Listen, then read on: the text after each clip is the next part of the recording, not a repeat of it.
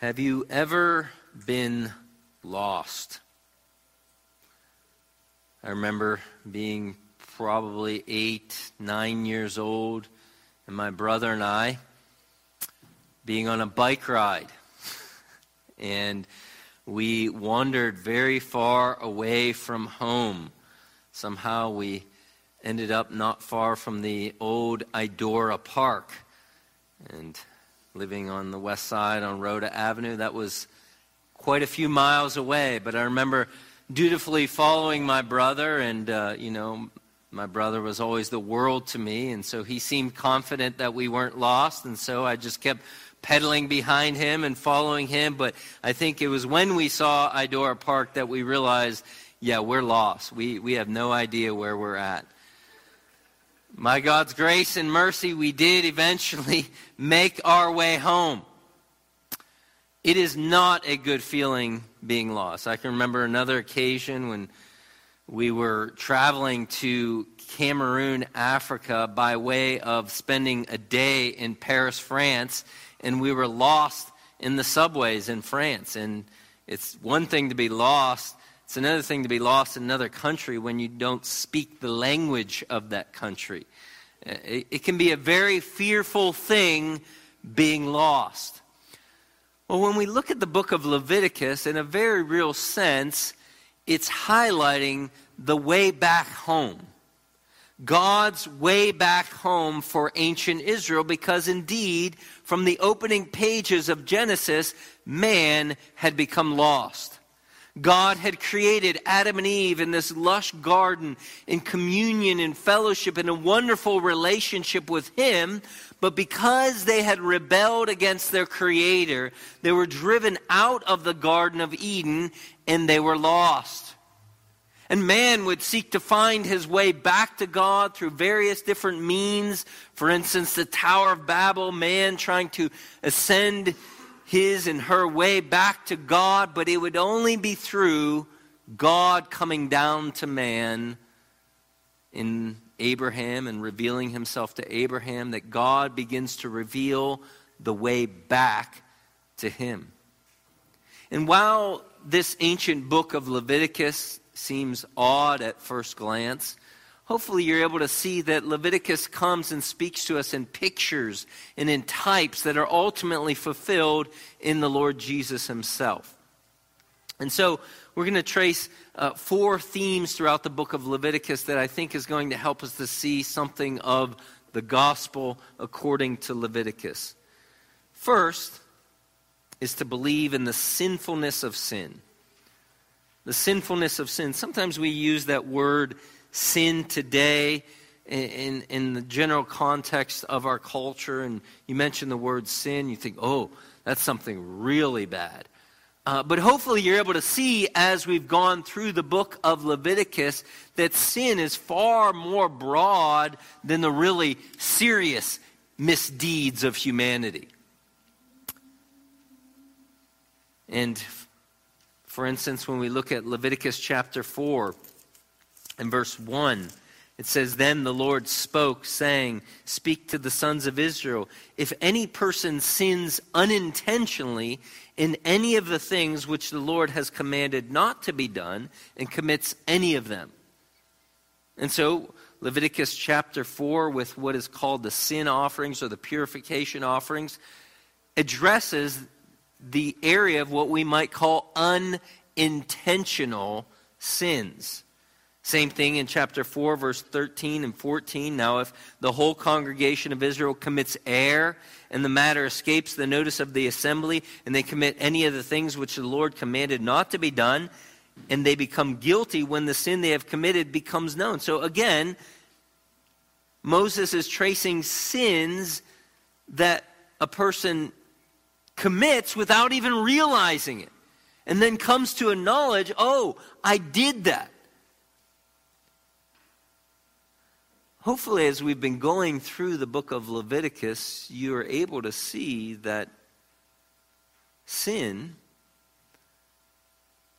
is a lot more frequent in our lives than what we realize. And again, I understand it's not very popular to talk about sin.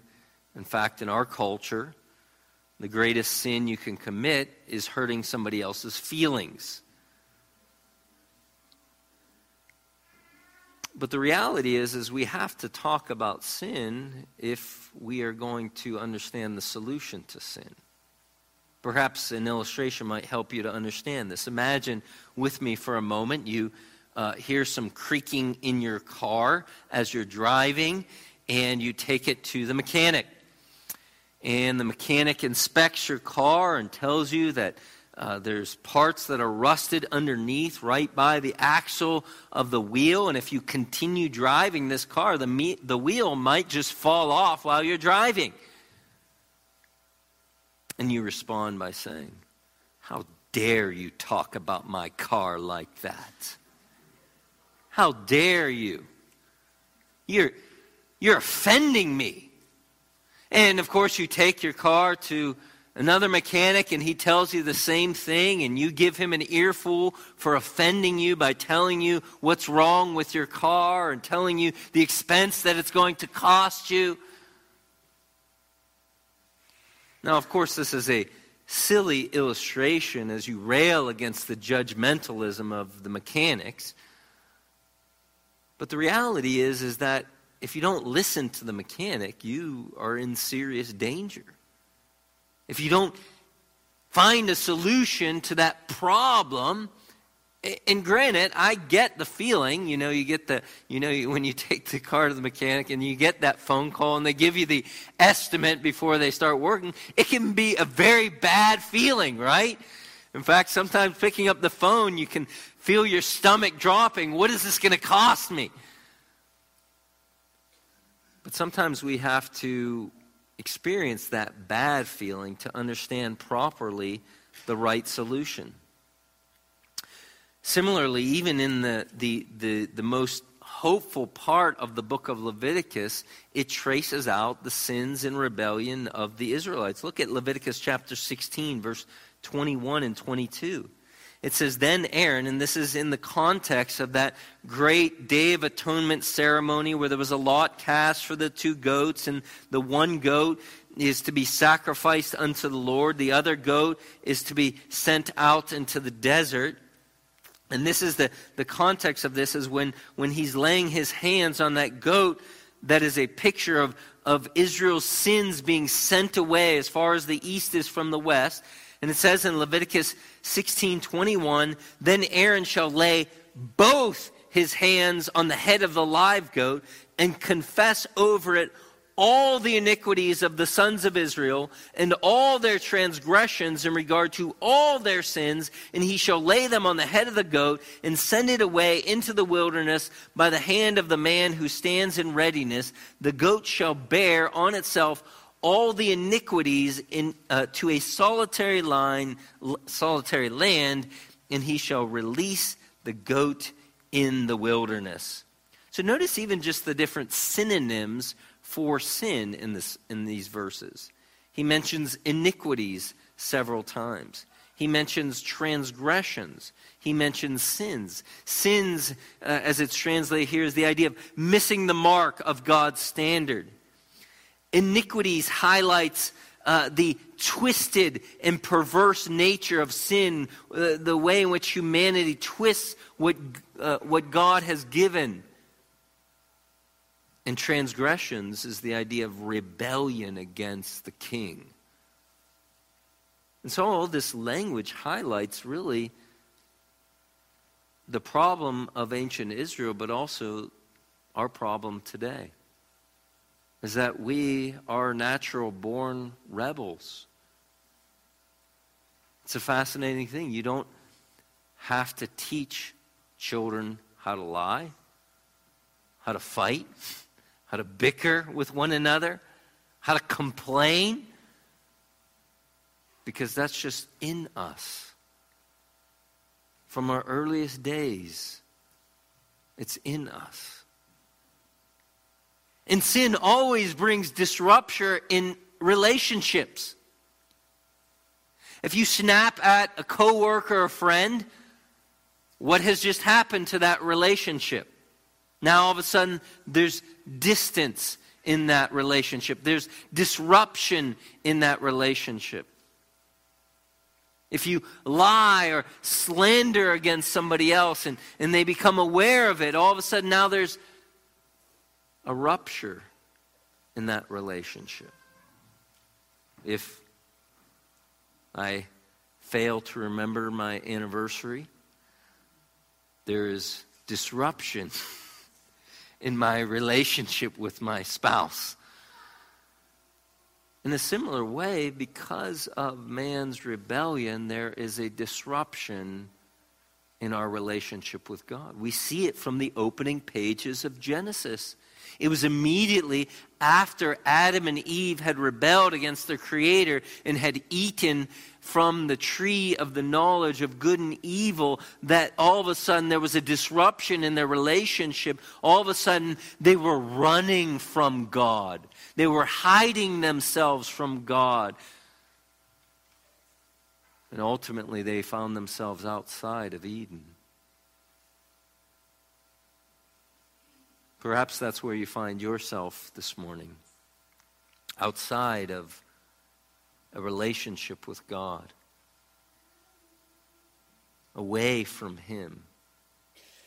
Well, this is what Leviticus, this is the good news that Leviticus gives us the way back. But before we get to that good news, we have to understand sin and, and believing in sin is always in the context of this relationship with our Creator. So we need to not only be, believe in the sinfulness of sin, we need to believe in the holiness of God. Is that not a theme throughout the book of Leviticus?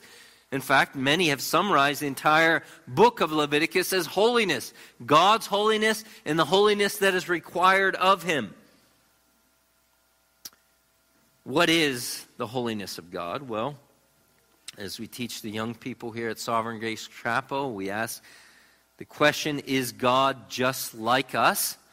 What they have memorized is no, God is distinct and devoted to himself.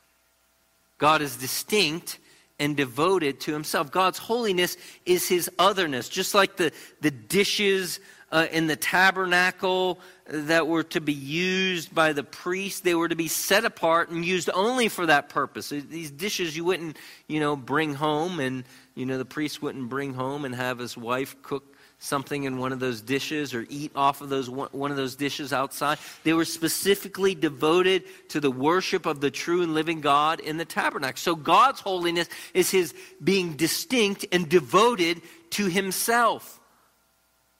It also highlights his his his moral holiness that he is perfectly righteous in all of his character. We we read earlier Leviticus chapter 11, verse 44 and 45, which calls Israel to be holy, and, and it's based upon God's holiness. He says, For I am the Lord your God. Consecrate yourselves, therefore, and be holy, for I am holy. You shall not make yourself unclean with any of the swarming things that swarm on the earth. For I am the Lord your God, who brought you up out of the land of Egypt to be your God. Thus you shall be holy. Why? For I am holy. Because God is perfectly holy, perfectly set apart from any taint of sin and rebellion, that sin and rebellion cannot coexist with this holy God.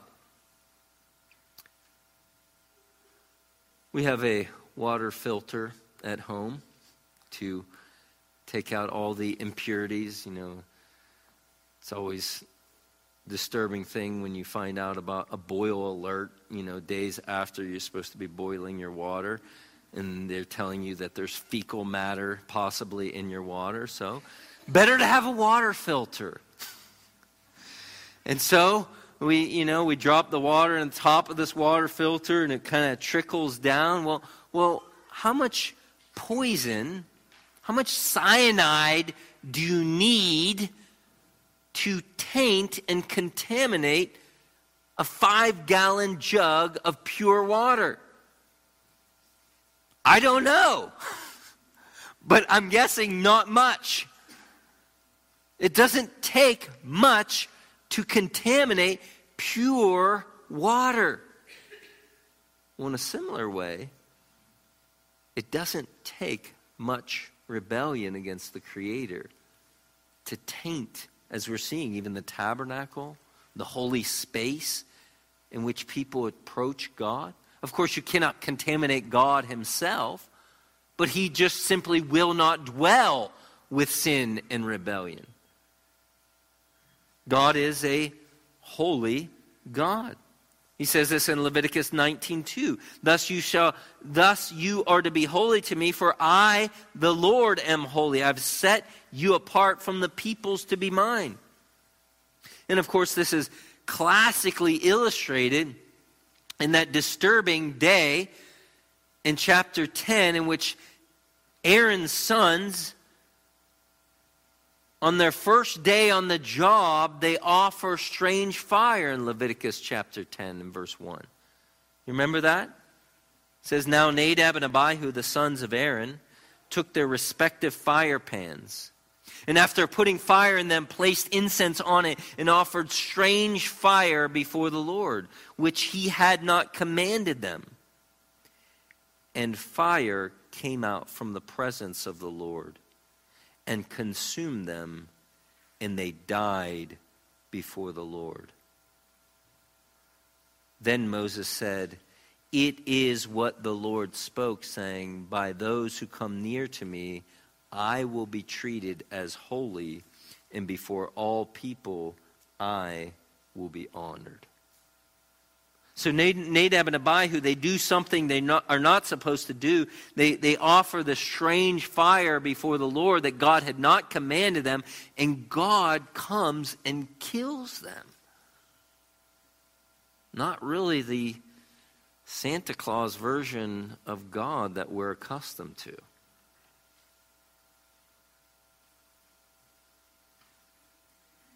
And Moses interprets this as they were not regarding God as what?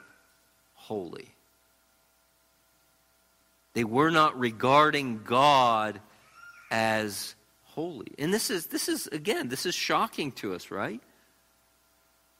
But again, similar to the, the, as the tabernacle was a kind of a replica of Eden as the dwelling place of God, when we go back to the Garden of Eden, I simply ask the question how many sins did it take for Adam and Eve to be thrust out of the garden? Just one. Just one. This is a point that I often like to bring up when I'm talking with Muslim friends because in Islam, the Quran does teach of a fall, a rebellion of Adam and Eve in, in the Garden of Paradise. And Islam, being the system that it is, it teaches that you just do as much good, and one day, if your good outweighs your bad, that Allah just might wink at your sins and allow you into paradise. And so you just got to keep keep doing good, doing good, and hope, hope the scales of the balance of God justice, God's justice and your good deeds outweigh your bad. Well, I often will tell my Muslim friends, well, let me ask you, how many sins did it take Adam and Eve to get thrown out of paradise? Just one. So, how many have you committed and you think you can get into paradise? In a similar way, the true and living God of the Bible, not the God of the Quran, his standard of holiness is such that it's a high standard.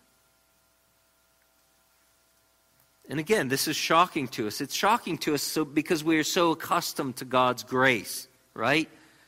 You know, as R.C. Sproul said, we shouldn't sing Amazing Grace, we should sing Amazing Justice because that's what we're really amazed at is his justice. In fact, R.C. Sproul gives this classic illustration, I think, that helps us to understand God's justice and how we often take it for granted. He was teaching over in uh, New Wilmington at Westminster College, and it was uh, a, a freshman class of students and there was three papers that were assigned for the fall semester and one was due at the end of september the other due at the end of october the other due at the end of november. And he had like 200 students in class and the first paper's due at the end of september and 50 students don't have the paper ready. And of course, some delegates of these 50 students begin pleading with Dr. Sproul, please, you know, we're freshmen, we're adjusting to freshman life as students. Perhaps you can show us mercy and not give us F's for not having the paper turned in. Just give us the weekend and we'll turn it in. And so he says, okay, okay, okay. I'll show grace, I'll show mercy. And then comes the end of October, second paper's due. This time, 100 students don't have paper in hand. And of course, then come the begging and pleading for mercy and grace from Dr. Sproul, and they win him over, and he says, Okay, okay, you have to the weekend. And then comes the third paper at the end of November. At this point, Dr. Sproul was a little bit irritated. Okay? And, uh, and so he starts going down the list. Adams, do you have your paper? No, Dr. Sproul, but I'll get it to you over the weekend. F. Alexander, do you have your paper? No, Dr. Sproul, but I'll have it in the F. Not fair. Why are you giving me an F? Adams, you want fair? It says here, according to my grade book, the first paper you also didn't turn in on time, so you get an F for that. You want fair? Alexander, do you want fair now?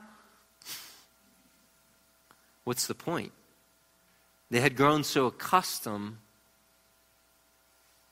to mercy that they were shocked by justice.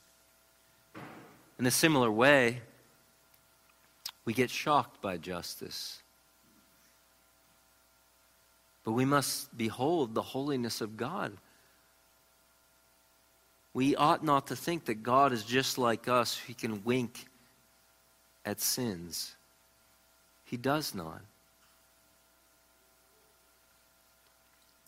Well, that's all bad news, in case you're wondering. But I want to give you some good news this morning. It is gospel, the gospel according to Leviticus, but you do need to understand the context of the good news is bad news. Good news isn't really good unless, unless you understand the bad news.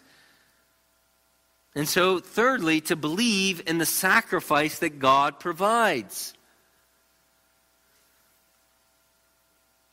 Believe in the sacrifice that God provides. One commentator, Jay Sklar, says the Israelites faced a burning question at, at this point in their history.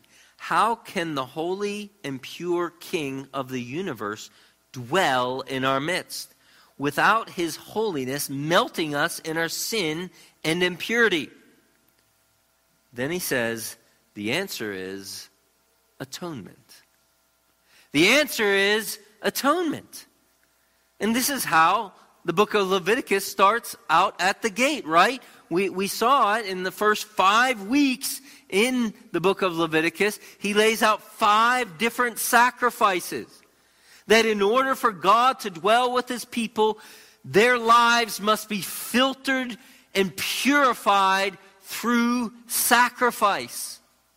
And the first of these sacrifices is, uh, is, what I believe is the primary atoning sacrifice, the primary substitutionary sacrifice that he gave the Israelites. It's called the burnt offering. We also called it the ascension offering, the whole burnt offering where the entire animal is consumed on the altar. Turn to Leviticus chapter 1, verse 3 and 4. It says, If his offering is a burnt offering from the herd, he shall offer it a male without defect. He shall offer it at the doorway of the tent of meeting, that he may be, notice the language here, that he may be accepted before the Lord. He shall lay his hand on the head of the offering, that it may be accepted for him to make atonement on his behalf. On his behalf. Notice the language here of substitution. the language here of acceptance. God accepting the sinner, the rebel, on the basis of an animal experiencing the death that that sinner deserves.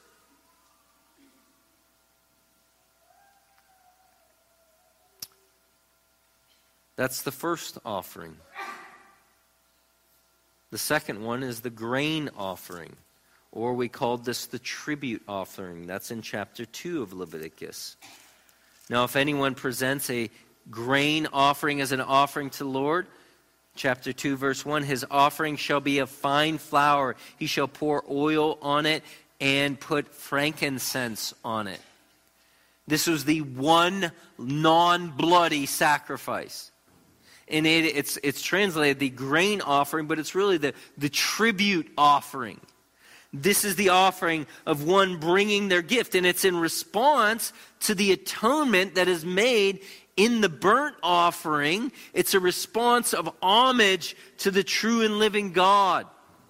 Just as a subservient nation might bring tribute to a stronger nation, so the Israelite would bring this grain offering, signifying, I am subjecting myself to you. My life is in your hands.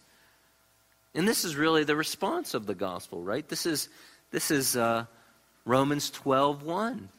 Therefore, I urge you, brothers, in view of God's mercy, to offer your bodies as a living sacrifice, holy and pleasing unto God. This is your spiritual service of worship. And then we saw the sacrifice of the peace offering. This is in chapter 3. And then it's elaborated on in chapter 7 in verse 11 through 16. In fact, that's the verse that I'll read, chapter 7, verse 11 through 16. Now, this is the law of the sacrifice of the peace offerings, which shall be presented to the Lord. If he offers it by way of thanksgiving, then along with the sacrifice of thanksgiving, he shall offer unleavened cakes mixed with oil, and unleavened wafers with, spread with oil, the cakes of well stirred fine flour mixed with oil, with the sacrifice of peace offerings for thank. For thanksgiving, he shall present his offering with cakes of leavened bread. Of this he shall present one of every offering as a contribution to the Lord. It shall belong to the priest who sprinkles the blood of the peace offering. Now, as for the flesh of the sacrifice of the thanksgiving peace offerings, it shall be eaten on the day of the offering. He shall not leave any of it over until morning. And so when we saw this, when we looked more closely at this offering, we saw that this peace offering is a kind of communal meal offering. A celebration of the reconciliation and peace that a person has with God, but it's also to be celebrated with other fellow believers. You could invite your family, your friends to this. It was a joyous occasion, it was a barbecue that you can enjoy with friends and family. It was probably its closest, closest akin would, in, in, as New Testament believers would be the communion that we'll celebrate later on, where we eat the wafer and drink the cup together, remembering the sacrifice not of the bull or the cow or the lamb, but the sacrifice that those other sacrifices pointed to, namely the sacrifice of Jesus. This is why the Apostle Paul, I think he's probably alluding to these peace offerings here when he says in Ephesians chapter 2 and verse 14, it says, For he himself, speaking of Christ, is our peace, who made both groups into one and broke down the barrier of the dividing wall by abolishing in his flesh the enmity, which is the law of commandments contained in ordinances, so that in himself he might make the two into one new man, thus establishing peace, and that he might reconcile them both in one body to God through the cross, by it having put to death the enmity. Paul says Christ himself is our peace. If there's going to be true reconciliation between Jews and Gentiles, and really we can talk about all ethnicities, it's going to come through the blood of the cross.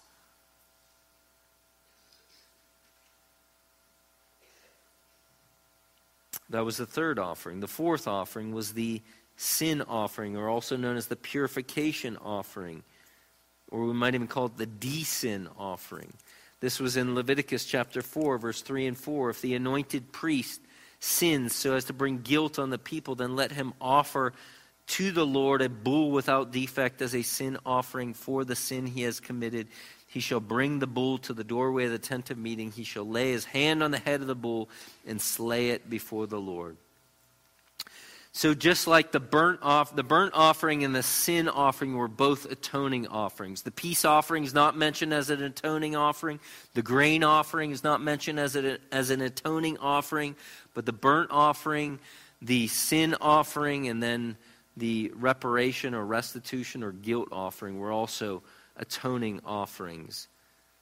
But this offering was unique in that it was, it was the one offering where the blood was splashed on the veil, that it had a purifying effect not only on the offerer, but also upon the tabernacle. This was the offering that was used uh, it, with the goat being sacrificed and the blood being splattered even in the most holy place and, and splattered kind of on its way out as a kind of cleansing of the tabernacle. It's no wonder that 2 Corinthians 5:21 quite perhaps in allusion to this offering says God made him who knew no sin to be sin on our behalf. In fact, the NIV has a marginal reading of to be a sin offering on our behalf. And then the last of the offerings in Leviticus chapter 5, verse 15 to 18, I mentioned it already, the guilt offering. This is probably better understood as a restitution offering, or some, some call it a reparations offering. This is the offering you bring when you've stolen something, when you've taken something that's not yours, and you're to bring this offering, and with it, 125% of what you've done taken. If a person acts unfaithfully and sins unintentionally against the Lord's holy things, then he shall bring his guilt offering to the Lord, a ram without defect from the flock, according to your valuation, in silver by shekels, in terms of the shekel of the sanctuary for a guilt offering. He shall make restitution for that which he has sinned against the holy thing, and shall add to it a fifth part of it, and give it to the priest. He shall then make atonement for him with the ram of the guilt offering, and it will be forgiven him. It will be forgiven him. And we see again, Christ fulfills this offering from Isaiah 53, verse 10. As far as I know, the only passage in the Old Testament that directly references the Messiah as a fulfillment of one of these kinds of offerings. It says in Isaiah 53 in verse 10 But the Lord was pleased to crush him, putting him to death.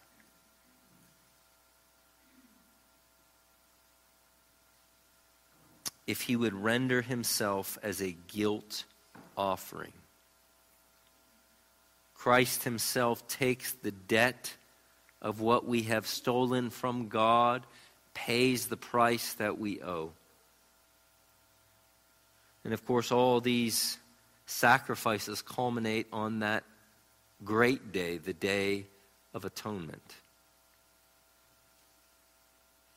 in which the high priest, that one day out of the year, only on that one day could he enter the innermost part of the tabernacle. He would offer the casting of the lots upon the two different goats, and the one goat would it, it's, it would be offered on the mercy seat, the innermost part of the tabernacle. And the other goat outside the tent. Both hands would be laid upon that goat, and all the sins of Israel would be confessed, and that goat would be sent out into the desert. A picture of propitiation, satisfying God's justice, and of expiation, man's sins being taken away. Well, what's the point of all this? All the point of this is all these pictures and all this blood and all this sacrifice. It culminates in the Lord Jesus Christ in his death and resurrection.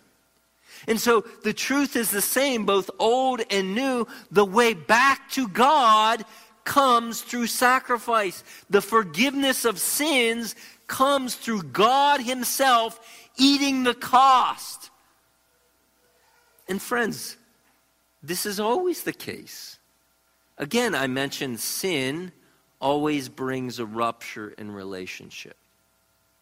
When sin has come between you and a friend, between you and a spouse, between you and a brother or sister, between you and a coworker, between you and a manager, in order for there to be reconciliation, in order for you to be brought back to peace, the person who has committed the sin needs to own up to it, and the other person needs to forgive. And when there is forgiveness, there's always an eating of the cost, right? Because you want to you want to get even. You want to get back. You've been hurt. You've been offended. And so if you're going to forgive, you accept that hurt. You take that hurt. In a similar way, this is what God has done in Christ. He's eaten the cost of forgiveness, He's paid the price, the ransom price of forgiveness. He's taken the hurt upon Himself on that great day of atonement that we commonly call Good Friday, where He Himself went to the cross of Calvary, where He Himself bore in his body the guilt and punishment that we deserve. He did that. The author of Hebrews says, But when Christ had offered for all time a single sacrifice for sins, he sat down at the right hand of God waiting from that time until his enemies should be made a footstool for his feet. For by a single offering he has perfected for all time those who are being sanctified. So, friends, if you're getting kind of confused with all the different sacrifices, let, let me just simplify. If you just remember the one sacrifice, the single sacrifice that all those sacrifices point to because they all culminate and terminate in that great and grand sacrifice upon the cross. But what I want us to see is that both old and new, the way back to God comes through blood sacrifice. Blood sacrifice. And the assumption here in all those sacrifices of the Old Testament and in the sacrifice of Christ in the New Testament is you have to believe. I mean, think about it. I mean, if you're an ancient Israelite, you had to believe if you were going to take from your own flock, from your own cattle, and you're going to travel to wherever the tabernacle was at that point and different points throughout Israel's history and then later on in the temple. I mean, you may travel 30 miles, 40 miles, maybe 60 miles on foot, on donkey, bringing your sacrifices, and then you slit the throat of that animal and it's butchered on the altar, whatever of the different sacrifices you were bringing. You had to believe. You had to believe that when Moses wrote in Leviticus chapters 1, 2, 3, 4, 5, 6, and 7, that when it says, and, and thus atonement was made, and he was forgiven of his sins, that God's promise was true. Now, as the Bible unfolds, we realize that the animals themselves weren't actually taking the sin. But God was placing the sin on the back of his son who would come thousands of years later. But the promise was still true, although it was not yet fulfilled. The promise was still true, even though the picture had not been fulfilled in its reality. So, friend, you, like the ancient Israelites, have to believe. You have to trust that when you, as it were, lay your hands upon the head of Christ, when you come confessing your sin, that your sin is actually dealt with through the blood sacrifice of Jesus, that the way back to God comes through Jesus. The way back to Eden is through Jesus. So, friend, again, I simply ask you, what are you trusting in to get back to God? Do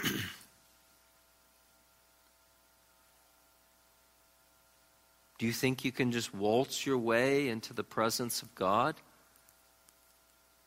Well, Nadab and Abihu learned that the hard way. They tried to come to God in a way that He had not told them to come to Him. Jesus said, I am the way, the truth, and the life. No one comes unto the Father but through me. The apostles declared that salvation is found in no one else in Acts chapter 4 and verse 12 for there is no other name given amongst men whereby we must be saved. That's because, as Pastor Chris mentioned earlier, there is one mediator between God and man, the man Christ Jesus. There is one sacrifice. And so we come back to God through that sacrifice. And by the way, if, you, if you've been a Christian for a long time, that, you continue to come back to God through that sacrifice. You don't, you don't grow beyond your need for blood atonement. You, you grow in a greater realization and recognition of the need for atonement. It's not that Christ is re sacrificed or that somebody is re justified, but you continue in your thinking to remember and believe in the Lord Jesus and the punishment he has taken upon himself. That's why he gave things like the Lord's Supper, right? He doesn't want us to forget. He said, Do this in remembrance of me. Well, not only you need to believe in the sinfulness of sin and behold the holiness of God and to, to believe in the sacrifice that God provides, you need to believe in the priest that God provides. The priest. Again, you know, in our context, we think we hear the word priest, we think of someone wearing a clerical collar who maybe takes a vow of celibacy or something like that. But the priests in the Old Testament, uh, they they played a significant role as representatives of God's people. In, in a very real sense, they were royal priests. Leviticus chapter 8 and verse 8 through 10, we saw something of the uniform of these priests, which the uniforms were symbolic and, and helps us to understand something of what they did. Because it says he then placed a breastpiece on him, and the breastpiece he put the Urim and the Thummim. He also placed a turban on his head, and the turban at its front, he placed a golden plate, the holy crown, just as the Lord commanded Moses. Moses then took the anointing oil and anointed the tabernacle and all that was in it and consecrated them.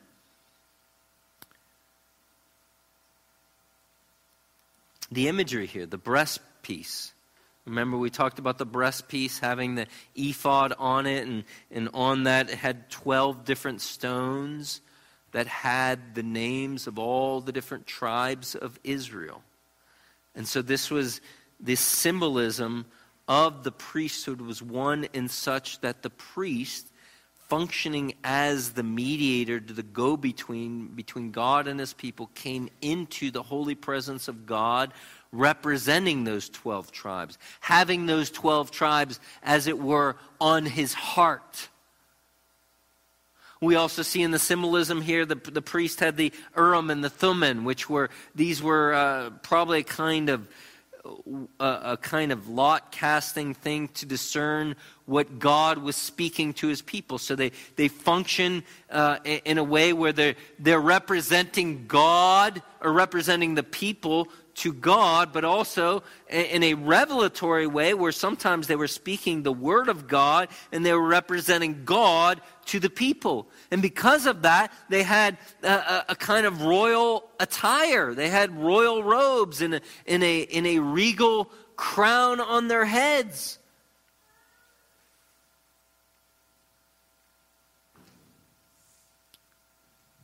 This idea of representation was necessary. But also, as we see in the book of Leviticus, even in Aaron himself, we saw that in Exodus, right? He making of the golden calf. But then with Aaron's sons, Nadab and Abihu, as those first high priests and representatives of the Lord, they offered strange fire and are struck dead. And God, still in His kindness, provided that, that day of atonement which, which He prescribed, the way in which the priest was to come before Him. But, but, but, but, but there's this, this longing, this yearning for a better priest because the, the priestly Adam, who was a representative of humanity, failed in the Garden of Eden. Aaron failed. Nadab and Abihu and all the priests of Israel would fail who followed except one priest, not of the tribe of Levi, but a priest who the author of Hebrews says was in the order of Melchizedek, a royal priest. One who would function as that perfect mediator, who would not need sacrifice for his own sin. Again, as we teach the young people, we ask them, What offices has Christ? Answer Christ has the office of prophet, priest, and king. Next question How is Christ a priest? He died for us and pleads for us. Next question Why do you need Christ as priest? Answer Because I'm guilty. Not long ago, I was asking these questions over the breakfast table, and somebody who was doing some work in our house was there, and uh, they're not a Christian. And usually, when I ask these questions, I, I go down the line from the oldest to the youngest so that Usually the oldest knows it pretty well, and the young, younger ones will hear it as it goes down the line. So, why do you need Christ as priest? Because I'm guilty. Why do you need Christ as priest? Because I'm guilty. Why do you need Christ as priest? Because I'm guilty. And, and all of a sudden, it kind of dawned on me how unbelievably countercultural this was. And there was a little bit of uncomfortableness in the air as each of the children were declaring their own guilt before God. And this person, who, as far as I know, is not a Christian, cried out, But that's why we need Jesus to take our guilt, right? Right? Right? And I said, You got it. You got it. That's why we need Jesus to take our guilt. He's the great high priest. Hebrews chapter 9 and verse 24 and 28. For Christ did not enter a holy place made with hands, a mere copy of the true one.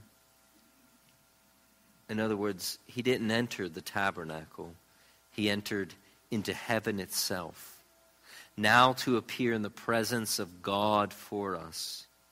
Nor was it that he would offer himself often as the priest enters the holy place year by year, year by year, year by year, with blood that is not his own.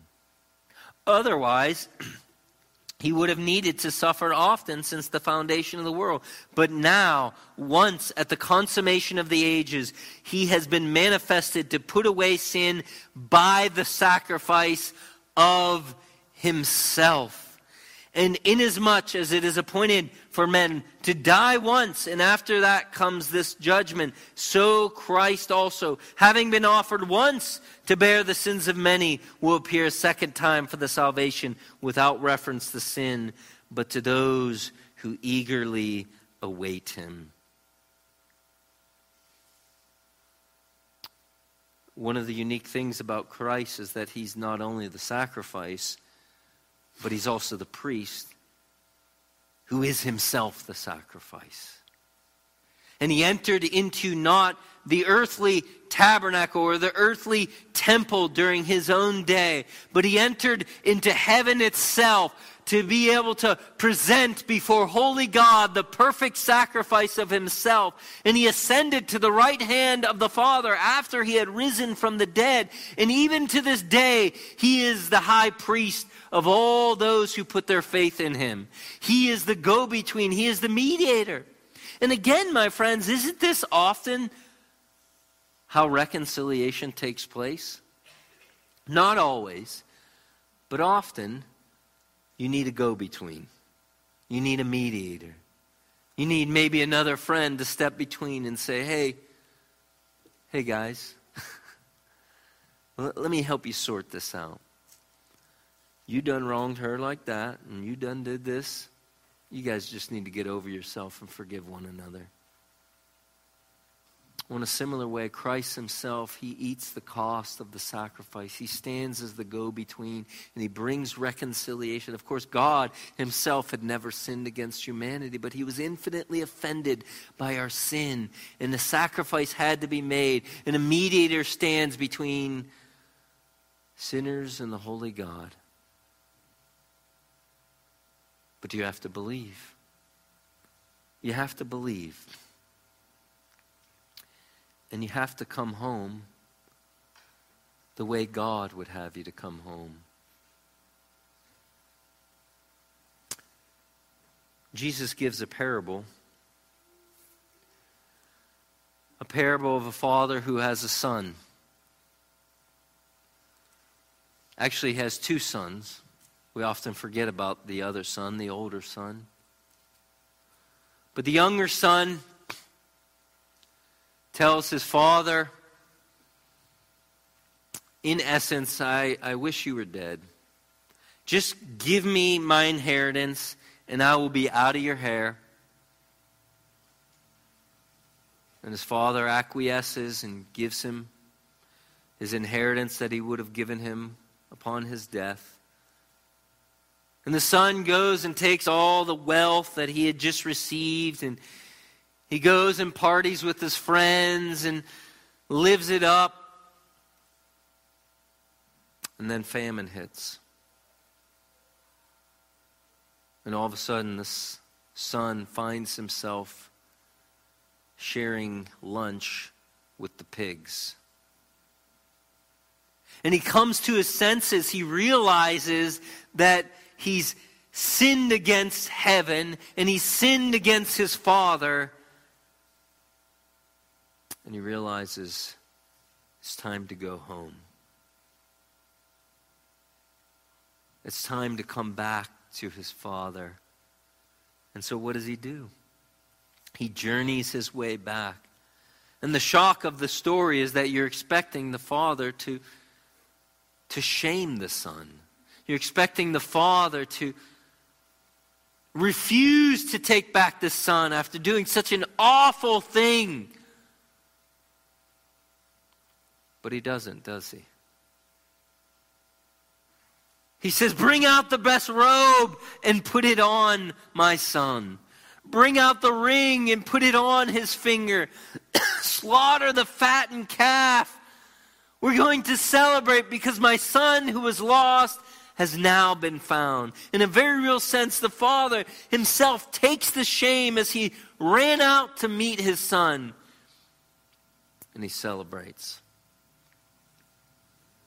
It's a picture of the gospel, a picture of coming home. In a very real sense, this is what Leviticus gives us.